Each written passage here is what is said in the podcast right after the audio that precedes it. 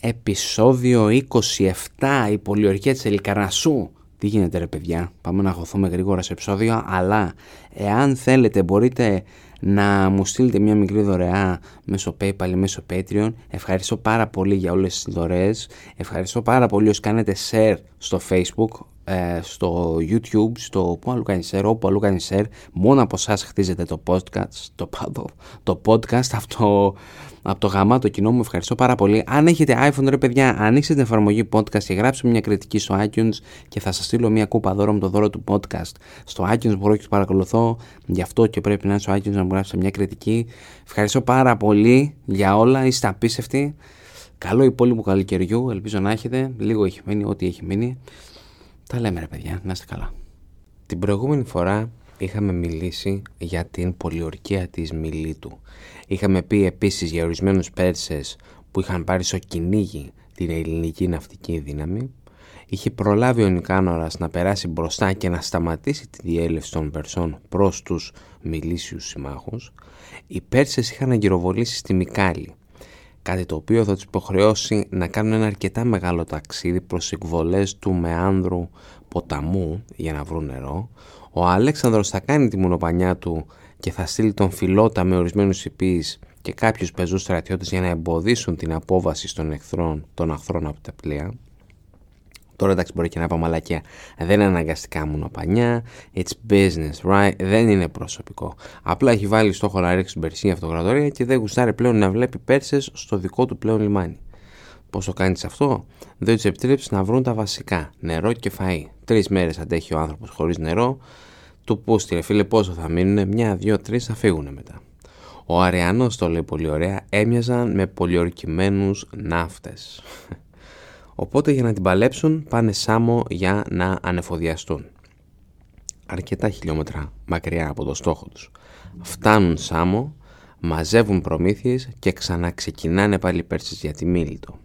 Είχαν ακούσει ότι έχουν φύγει αρκετοί Μακεδόνες Πέντε από τα πλοία τους παίρνουν λίγο θάρρος παραπάνω και προσπαθούν να πλεύσουν μέσα στο λιμάνι. Ήλπιζαν ότι θα βρουν τα πλοία των Μακεδόνων άδεια, είχαν φύγει και καλά οι στρατιώτες για να βρουν ε, φαΐ και νερό, αλλά μαλακία τους είπανε, ο Αλέξανδρος είναι εκεί, ζει και βασιλεύει και τον κόσμο κυριεύει, αφού βλέπει τους Πέρσες έρχονται κατά πάνω του και διατάζει ο βασιλιάς μας δέκα πλοία από τα δικά μας να τους την πέσουν. Αφού βλέπουν τους Έλληνες να ανοίγονται ξανά εναντίον τους κάνουν μία μετάβολη και κατευθύνονται προς το υπόλοιπο ναυτικό τους. Ένα κατάφεραν οι δικοί μας να το πιάσουν, άφτανδρο, δηλαδή ολοκληρωτικά όλο το πλήρωμα, το πλοίο ήταν το των Ιασέων. Και αυτή είναι η τελευταία προσπάθεια των Περσών για να πάρουν πίσω τη Μίλητο. Στη συνέχεια ο Αλέξανδρος διαλύει το ναυτικό του μέχρι εδώματα της θαλάσσης. Από εδώ και πέρα θα μιλάει μόνο η πεζικάρα μας. Το ναυτικό θέλει λεφτά και δεν είναι ακόμα σε φάση που μπορεί να δαπανίσει όσα χρήματα θέλει. Επιπλέον δεν πρόκειται ποτέ, αριθμητικά τουλάχιστον, να κοντράρει το ναυτικό των Περσών. Οπότε γιατί ακατσασκάς, λύσεις και να πάει στο διάλογο, κρατάει μόνο λίγα για να χρησιμοποιηθούν λίγα πλοία δηλαδή για να χρησιμοποιηθούν ως φορτηγά. Ο Διόδωρος λέει επίσης ότι το κάνει για ψυχολογικούς λόγους δείχνει στους στρατιώτες του ότι δεν υπάρχει επιστροφή και θα πολεμήσουν με μεγαλύτερο ζήλο. Τώρα φαντάσου ότι είσαι ένας από τους στρατιώτες του έτσι. Πόρε μαλάκα, πώς θα πάμε πίσω; Σαν να φεύγει το αυτοκίνητο που σε έφερε στο σπίτι ενός αφιλόξενου γνωστού σου. Αυτό μας δείχνει ότι Εντάξει, ο Αλέξανδρος δεν είναι κανένας μαλάκας. Δεν θα κάτσει τώρα να επιμείνει να ρισκάρει τις ζωές των στρατιωτών του για να αποδείξει ότι είναι ανώτερος σε όλα από τους Πέρσες. Έχει δείξει ότι είναι ανώτερος στη στεριά, οπότε, ok, okay, μένουμε εκεί. Και μην ξεχνάμε για τον Αετό, έτσι, που του είχε δείξει ότι η μάχη με τους Πέρσες πρέπει να γίνει από τη στεριά. Μετά την άλωση της Μιλήτου, πολλοί Πέρσες και διάφοροι σύμμαχοι μισθοφόροι και γενικώς έτσι μαχήμια των Περσών συγκεντρώθηκαν στην Αλικαρνασό, η γενέτειρα του πατέρα της ιστορίας Ηροδότου.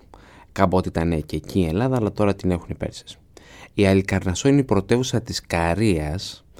Καρία ήταν η ονομασία της περιοχής, βρίσκεται στα νοτιοδυτικά της Μικράς Ασίας απέναντι από την Κο. Είναι μια πολύ καλά οχυρώμενη πόλη, έτσι, η Αλικανασό, ε, γι' αυτό και έχουν καταφύγει εκεί πέρα. Κυβερνήτης τώρα της Αλικανασού είναι ο Μέμνονας, κυβερνήτης δηλαδή του Περσικού στρατού πιο πολύ, όχι, όχι κυβερνήτης της πόλης, ε, ο οποίος έχει στείλει τη γυναίκα του όμως ο Μέμνονας και τα παιδιά του στον Δαρίο. Ο Διόδωρος Μάλτας λέει ότι μπόρεσε και τον εμπιστεύτηκε ο βασιλιάς γιατί είχε στα χέρια του καλούς ομήρους. Τώρα πραγματικά ο Δαρίος θα στείλει επιστολές μετά σε όλες τις παραθαλάσσιες περιοχές με την εντολή ότι από εδώ και πέρα όλοι ανεξαιρέτως θα υπακούν τον Μέμνονα. Τώρα για τον Μέμνονα έχω παραλείψει κάποια πραγματάκια να σας πω, θα τα πούμε τώρα. Ήταν γαμπρός του Αρτάβαζου, ε, είχε παντρευτεί την αδερφή του τη Βαρσίνη, καμία κοσαριά χρόνια νεότερη του, που αργότερα θα γίνει ερωμένη του δικού μας Αλέξανδρου, έχουμε ακόμα. Ο Αρτάβαζος επαναστάτησε εναντίον του Πέρση βασιλιά Αρταξέρξη του Όχου, δεν πέτυχαν όμως τον στόχο τους, κοινώς τον ήπιανε και βρήκανε καταφύγιο στην Μπέλα υπό την κάλυψη του Φίλιππου. Ε, σε όλους αρέσει να λένε ότι πολύ πιθανόν ο Μέμνονας να είχε κάποια σχέση με τον Πιτσιρικά Αλέξανδρο καθώς επίσης ίσως του είχε μάθει την τέχνη της χαρτογραφίας, ειδικότητα του Μέμνονα. Εδώ θα έχει γίνει και το πρώτο κονέ Βαρσίνη και Αλέξανδρος, 10 χρόνια νεότερος ο Αλέξανδρος, Τώρα θυμόσαστε όταν ήσασταν κι εσείς 10-12 χρονών και έβλεπες μια μουνάρα ή ένα θεό για τις γυναίκες ή για τους πανσεξουαλικούς φίλους μας και δεν ξέρεις πώς να τους μιλήσεις έτσι από τον θαυμασμό που έχεις. Ε, ο Αλέξανδρος την πήδηξε αυτή τη μουνάρα, θεούλης, πάμε πάλι στο story μας, ε, μαζί με το Μέμνονα είναι αρκετοί Έλληνες μισθοφόροι μαζί και δύο Αθηναίοι στρατηγοί, ο Θρασίβουλος και ο Εφιάλτης. Μετά την καταστροφή της Θήβας ο Αλέξανδρος είχε απαιτήσει την παράδοσή τους. Φαίνεται για την ώρα τουλάχιστον ότι τα πάνε μια χαρά, σωματικά τουλάχιστον τρώνε, κοιμούνται, χέζονται. Ψυχολογικά πρέπει να έχουν ξενερώσει με την επιτυχία του Αλέξανδρου. Ο Αλέξανδρος μετέφερε από τη θάλασσα τα δικά του πράγματα, τρόφιμα, εξοπλισμό και διάφορα όπλα που θα χρειαστεί ενώ θα πολιορκεί την Αλικάρνασό. Στο δρόμο αρκετές από τις παλιές ελληνικές πόλεις παίρνουν το μέρος του. Τους χάρισε αυτονομία, τους απάλλαξε από φορολογία και τους καθησύχασε ότι έχει αναλάβει τον πόλεμο εναντίον των Περσών για να απελευθερωθούν. Παιδιά το έχω, don't worry. Τώρα ίσως στην πραγματικότητα απλά χρησιμοποιεί τον όρο συνεισφορά αντί για φόρο πολυτελείας, αλλά don't worry about it. Ε, ναι ρε μαλακές, δεν θα πληρώνετε μία από φόρο, αλλά εντάξει δεν θα δώσει κάτι ψηλό για να διώξουμε τους Πέρσες εντάξει, μην, μην τα θέλουν και όλα δικά μας, θα γνωρίσει μια γυναίκα, την Άδα, τώρα ε, εκεί που τα λέγανε η Άδα με τον Άλεξ, του είπε ότι και η ίδια έχει βασιλική κατογή, καταγωγή και ότι κάποτε οι πρόγονοί της είχαν την εξουσία αυτού του τόπου. Του ζητά βοήθεια. Ο Αλέξανδρος πρέπει να τη συμπάθησε γιατί έδωσε εντολή να έχει αυτή, δηλαδή η Άδα την εξουσία της Καρίας, μόλις βέβαια καταλαμβανόταν η Αλκαρνασό, αυτό άρεσε και στις γύρω περιοχές και έστειλαν επίσημους απεσταλμένους να δώσουν χρυσά στεφάνια στον Αλέξανδρο και υποσχέθηκαν ότι θα βοηθήσουν σε όλα. Τώρα είχαμε μιλήσει παλιότερα για ένα κύριο Πηξόδαρο, έτσι. Ήθελε να συμπεθεριάσει με τον Φίλιππο και να παντρέψει την κόρη του με τον Αριδαίο. Τελικά το μαθαίνει ο Αλέξανδρος, την πιάνε, το, τον έπιασαν οι ζήλιες τους και έγινε ολόκληρη βαβούρα μέχρι που ο Φίλιππος ακύρωσε όλη τη συμφωνία. Ούτε ο Αλέξανδρο, ούτε ο Αριδαίο, ούτε τίποτα και παντρεύτηκε τελικά ο Πηξόδαρος την κόρη του με έναν ευγενή Πέρση τον Οροντοβάτη. Ο Πηξόδαρος είχε πάρει την εξουσία της Αλικανασού με πράξη σφετερισμού από τη μεγάλη του αδερφή την Άδα, αυτή που μιλάμε τώρα γιατί ο Κασπεράκος μου κουνάει, ε, ναι, ο Πηξόδωρο είχε πάρει την εξουσία της Ελικανασού με πράξη φετερισμού από την αδερφή του την Άδα. Οπότε ο Αλέξανδρος θα ήξερε την όλη φάση και γι' αυτό να της είχε υποσχεθεί ότι θα της δώσει εξουσία. Οι δυο τους είχαν μια πάρα πολύ καλή σχέση. Αυτή ήταν μεγαλύτερη σε ηλικία από τον Αλέξανδρο. Την αποκαλούσε μάλιστα και, και μητέρα άμα σε ακούσει η Ολυμπιάδα Αλέξανδρο θα σου κόψει τον κόλο, αποκαλείς άλλη γυναίκα μάνα, τελικά θα υιοθετήσει τον Αλέξανδρο και θα ανακοινώσει ότι είναι ο, επίσημο, ο επίσημος διάδοχός της. Του έστειλε συνέχεια γλυκά, φτιαγμένα από τα χεράκια της. Ο δικός μας βέβαια ήταν της λιτής διατροφής, έλεγε ότι αν το μάθει ο Λεωνίδας θα ήταν ιδιαίτερα απογοητευμένος μαζί του. Ε, πολύ γλυκιά η ιστοριούλα, έτσι μας δείχνει πολλά. Καταρχήν το πιο σημαντικό για μένα δείχνει ότι ο Αλέξανδρος δεν έχει κολλήματα να εγκαθιστά μόνο δικούς του ανθρώπους σε θέσεις εξουσίας. Είναι ανοιχτός να συμμαχίσει με τον κάθε ένα, είτε Έλληνα, είτε βάρβαρο, είτε άνδρα, είτε γυναίκα. Τώρα φαντάζομαι κάποιοι έτσι πρέπει να το βλέπαν, έτσι Έλληνες του 4ου αιώνα, καλά ρε, τι έκανε το αφεντικό, πήγε και έταξε σε γυναίκα ξένη τη διοίκηση της καρίας, το μάθατε, oh my god, αλλά όχι δεν τον ενδιαφέρουν τέτοια πράγματα. Ο Πηξόδαρος τώρα έχει πεθάνει και κυβερνήτης της Αλικαρνασσού είναι ο Οροντοβάτης, ο γαμπρός όπως είπαμε του Πηξόδαρο. Ο Πλίνιος και ο Ελιανός μιλάνε για μια συνάντηση του Αλέξανδρου με ένα αγόρι, έναν Διονύσιο, ο οποίος είχε κερδίσει την αφοσίωση ενός δελφινιού. Όλα αυτά είχαν γίνει εκεί τώρα μετά τη Μιλτό από κάθοδος νότια. Αυτές οι μικρές ιστοριούλες μας λένε οι πηγές μας. Γνώρισε αυτό το παιδί τέλος πάντων, local celebrity το παιδί, εντυπωσιάζεται ο, ο Άλεξ και σύμφωνα με μία εκδοχή τον ορίζει ως επικεφαλής των ιερέων του Ποσειδώνα στη Βαβυλώνα. Ε, Βαβυλώνα. Δεν θέλει να την πατήσει σαν τον Οδυσσέα έτσι, πρέπει να κρατάς τους θεούς ευχαριστημένους με τη συμπεριφορά σου. Πόσο μάλλον τώρα που ετοιμάζεσαι να επιτεθεί σε μια πόλη που είναι άρρηκτα συνδεδεμένη με το θαλάσσιο στοιχείο. Η Αλικαρνασό έχει δικό της λιμάνι που σημαίνει ότι μπορεί να εφοδιάζεται από τη θάλασσα. Δηλαδή αυτό σου δυσκολεύει τον βαθμό που μπορείς να επιβάλλεις πείνα. Αντιθέτως ο Αλέξανδρος θα είναι η πρώτη φορά στη Μικρά Ασία που θα βρεθεί μπροστά σε τέτοιο σοβαρό πρόβλημα ανεφοδιασμού. Αναφέρεται σε αυτό και ο Κούρτιος και λέει, ότι, λέει μάλιστα ότι καθώς κινούνται νότια ο Αλέξανδρος πραγματοποίησε λαιλασίες σε τέτοιο βαθμό που ήταν αδύνατο το ταξίδι της επιστροφής από την ίδια διαδρομή. Φτάνει στην άλλη Καρνασό ο Άλεξ και στρατοπέδευσε πέντε στάδια μακριά από την πόλη, δηλαδή περίπου ένα χιλιόμετρο. Την πρώτη επίθεση την κάνει ενάντια της πόλης της Μίλασα. Πήγαν αυτοί να αμυνθούν αλλά δεν έκαναν και πολλά και τους απέκλεισε μέσα στην πόλη τους. Μετά από λίγες μέρες παίρνει μαζί του τους υπασπιστές, το υπηκό των εταίρων και μερικά τμήματα του πεζικού. Φυσικά δεν γίνεται να λείψουν και μερικοί κριτικοί τοξότες και αγριάνες και κινούνται κυκλικά προς τον Μίνδο. Τώρα θα ήταν πολύ πιο εύκολο να πέσει Αλικαρνασό αν είχαν τον έλεγχο της Μίνδου, έτσι. Και μέσω των κατασκόπων του, ο βασιλιάς έχει ενημερωθεί ότι αρκεί να μπει στην πόλη όταν νυχτώσει και θα του παραδοθεί η πόλη. Πάει μεσάνυχτα ο Αλέξανδρος, λέει ωραία επιτέλους να πούμε για μια φορά μια, μια πόλη θα μας τη δώσουν έτσι χαριστικά. Όλα τα έχουν κανονίσει, αλλά του ρίχνουν άκυρο. Το μετάνιωσαν, πήραν τα μυαλά τους αέρα και νομίζουν ότι μπορούν να τα βάλουν τον Αλέξανδρο. Τι να πεις. Ε, ο Αλέξανδρος δεν ήταν έτοιμος για πολιορκία, οπότε στην προκειμένη περίπτωση δεν έχει και τον κατάλληλο εξοπλισμό μαζί του. Οπότε τι να κάνει, δεν μπορεί απλά έτσι να πάει πίσω και να ξαναοργανωθεί λιγάκι, όπως φαντάζομαι ότι θα κάναμε όλοι έτσι. Πας καλά, ρε, τώρα εδώ που φτάσαμε θα τους πάρει ο διάλογος πατέρας. Δίνει εντολή στους στρατιώτες του να σκάψουν κάτω από τα τείχη και να μπουν μέσα στην πόλη. Κάποιοι άλλοι γκρεμίζουν ένα πύργο που χρησιμοποιούσαν εκεί πέρα για να επιβλέπουν την πόλη τους. Δυστυχώς για τον Αλέξανδρο, αλλά ευτυχώς για τους κατοίκους της Μίνδου, δεν κατάφεραν να μπουν στην πόλη οι στρατιώτες. Ο Αριανός μας λέει ότι ήταν και αριθμητικά περισσότεροι και είχε φτάσει βοήθεια από την Αλικανασό, αλλά επίσης πολέμησαν γενναία υπερασπίζοντας την πόλη τους. Ο Αλέξανδρος εγκαταλείπει την προσπάθεια και συγκεντρώνεται στην Αλικανασό.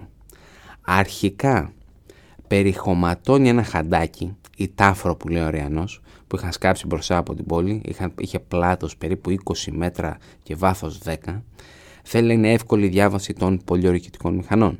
Μέχρι εδώ όλα καλά και η περιχωμάτωση κομπλέ και η μεταφορά των μηχανών. Οι υπερασπιστές της Αλκαρνασού κάνουν επίθεση τη νύχτα.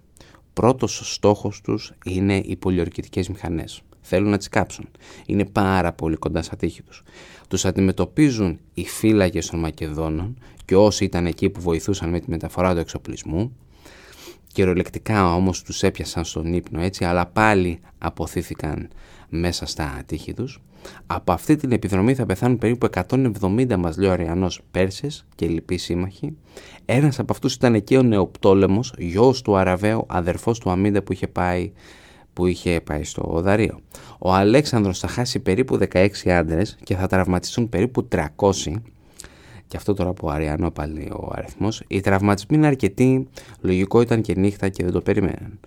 Μετά από μέρες συγκρούσεων και επιθέσεις δεν πήγαινε και πολύ καλά το πράγμα. Σε μια νυχτερινή επίθεση μάλιστα που αποδείχθηκε αποτυχία θα φτάσει σε σημείο ο Αλέξανδρος να ζητήσει ανακοχή από τον Μέμνονα για, για να μαζέψει τους νεκρούς. Μεγάλη ήταν για τον Αλέξανδρο, πρέπει να τα έχει πάρει τώρα έτσι.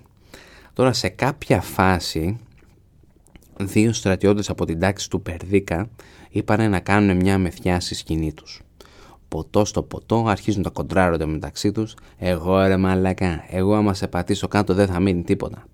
«Θα με κλάσεις» του λέει ο άλλος. «Κοίτα να δεις ότι θα πάρω την πόλη μόνος μου». «Ω, περίμενε, θα έρθω κι εγώ» του λέει ο φίλος του. και ξεκινάνε την επίθεση δυο πιωμένοι πιο πολύ για να αποδείξουν ποιος είναι ο πιο θαραλέος από ότι για να πάρουν την πόλη όπως πολύ ωραία παρατηρεί και ο Ρεανός. Λέει μάλιστα ότι είναι υπερθέρμενοι από το κρασί, δηλαδή ντοπαρισμένοι. Βλέπουν οι αμυνόμενοι τους δύο τρελούς και ορμούν κατά πάνω τους. Λένε δυο είναι, τους έχουμε. Είναι και πιωμένοι, για πλάκα θα τους στείλουμε αδιάβαστους. Και σειρωμένοι που είναι όμως παραμένουν μαχήμια, για Μακεδόνης μιλούμε, με το που πλησιάζουν οι Πέρσες τους σκοτώνουν με τη μία ρίχνουν βέλη σε αυτούς που είναι μακριά και ψηλά στα τείχη της πόλης ώστε να έχουν κάποια κάλυψη.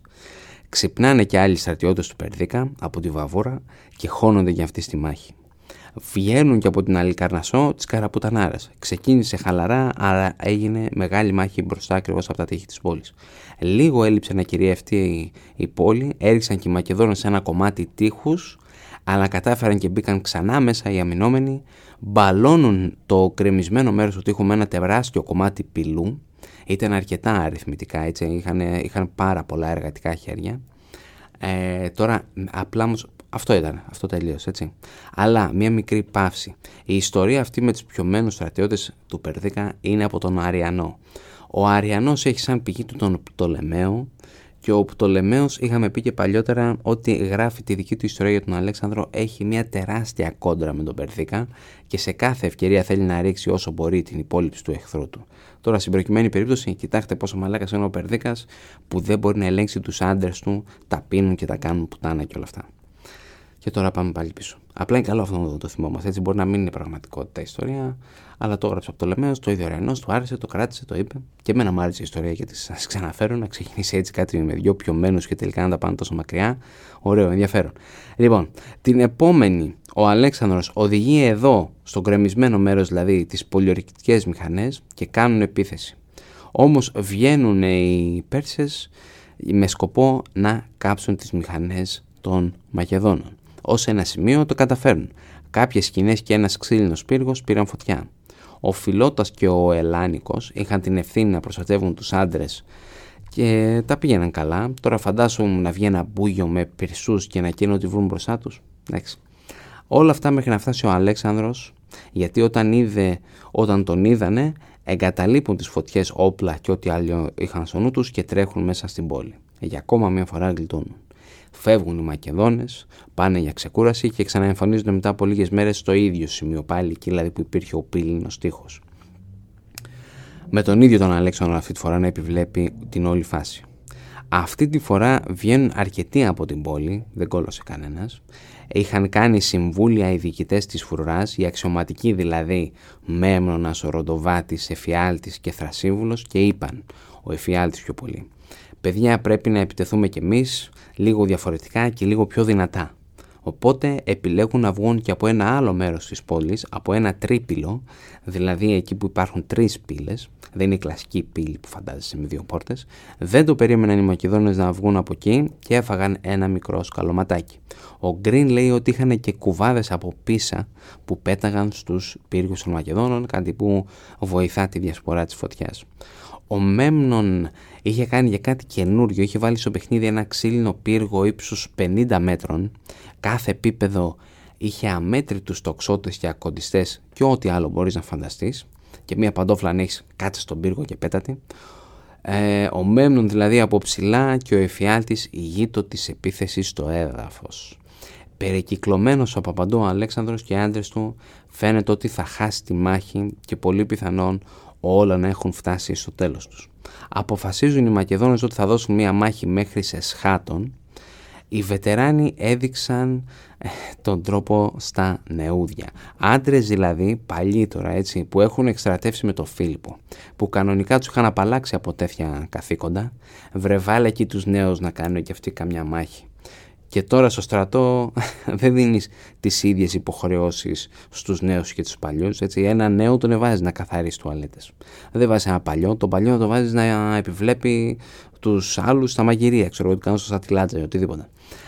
Αλλά ήταν τόσο χαοτική η πάλι των νέων που επέλεξαν να επέμβουν. Ενώνοντας τις ασπίδες τους και τα δώρατά τους δημιουργούν ένα αδιαπέραστο μέτωπο και για λίγο οι Πέρσες είχαν το πάνω χέρι και τους πήραν τη νίκη μέσα από τα χέρια και έτσι αντιμετωπίστηκε αυτή η απειλή. Με τα βέλη και τεράστιες κοτρώνες από πύργους αναγκάζουν τους Πέρσες και λοιπούς μάχους να κλειστούν ξανά μέσα στην πόλη. Σε αυτή τη μάχη χάνει τη ζωή του εφιάλτης, ε, που ο πιο έτσι ξέρεις. Ναι πάμε πάμε να του επιτεθούμε. Ε, έχασαν αρκετούς άντρες οι Πέρσες έτσι καθώς είχαν βγει και πολλοί τσόγαραν πολλά αλλά έχασαν πολλά. Άλλοι πεθαίνουν κατά τη συμπλοκή με τους στρατιώτες και άλλοι στον γκρεμισμένο μέρος του τείχους. Ήταν στενά οπότε δεν είχαν και πουθενά να πάνε. Αυτοί που είχαν βγει από το τρίπυλο αντιμετωπίστηκαν από τον Πτολεμαίο το σωματοφύλακα του Αλέξανδρου όπου τελικά θα χάσει τη μάχη του, όχι ο γνωστός ο ιστορικός από τον Λεμαίο προπάπους της γνωστής Κλεοπάτρας που είχε εγκόμενο τον Ιούλιο Κέσσερα και τον Μάρκο Αντώνιο, μαζί και ο κλέαρχος αρχηγός των τοξωτών και ο χιλίαρχο Αδέος. Εντάξει, έχουν πεθάνει δηλαδή ονόματα σεβαστά. Έτσι. Χιλίαρχος είναι ο αξιωματικός 1024 ανδρών, οι οποίοι διαιρούνται, διαιρούνται, ναι, διαιρούνται σε 64 λόγους και κάθε λόγος απαρτίζεται από 16 άντρες. 16 επί 64, 1024, λοιπόν, Άλλοι ποδοπατήθηκαν όταν ήρθε η ώρα να επιστρέψουν μέσα στην πόλη τους. Έτσι, φαντάσου να σε πατάει ο ίδιος ο δικός άνθρωπος επειδή τρέχει να περάσει από πάνω σου. Άλλοι κλείστηκαν έξω από το τείχος, στο έλεος των Μακεδόνων. Αλλά πάλι δεν έπεσε η πόλη.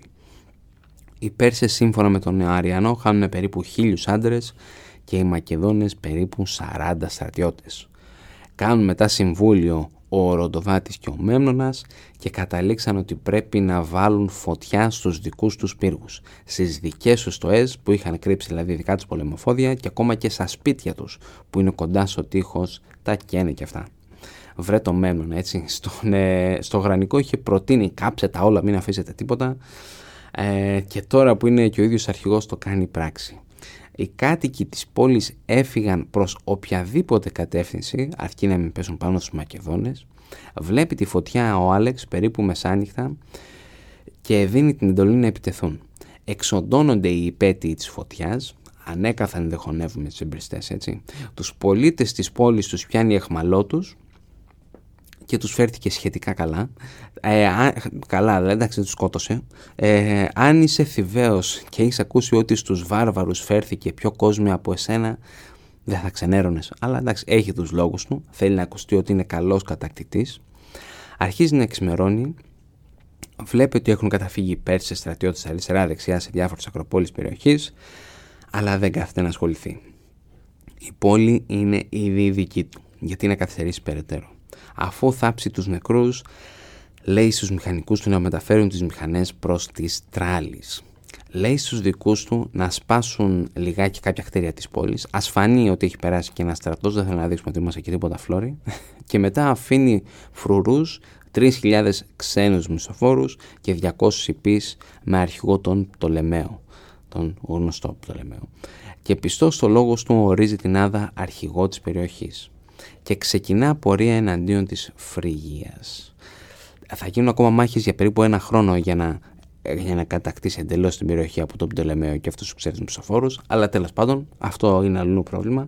Ε, και, αλλά πριν ξεκινήσουν όμως την πορεία εναντίον της Φρυγίας θα δώσει μία άδεια, θα δώσει την πρώτη άδεια. Έτσι. Όσοι είναι νιόπαντροι έχουν δικαίωμα να περάσουν το χειμώνα στη Μακεδονία φθινόπωρο ήταν η πολιορκία, δηλαδή άντε να έχει μείνει κανένα τριμινάκι.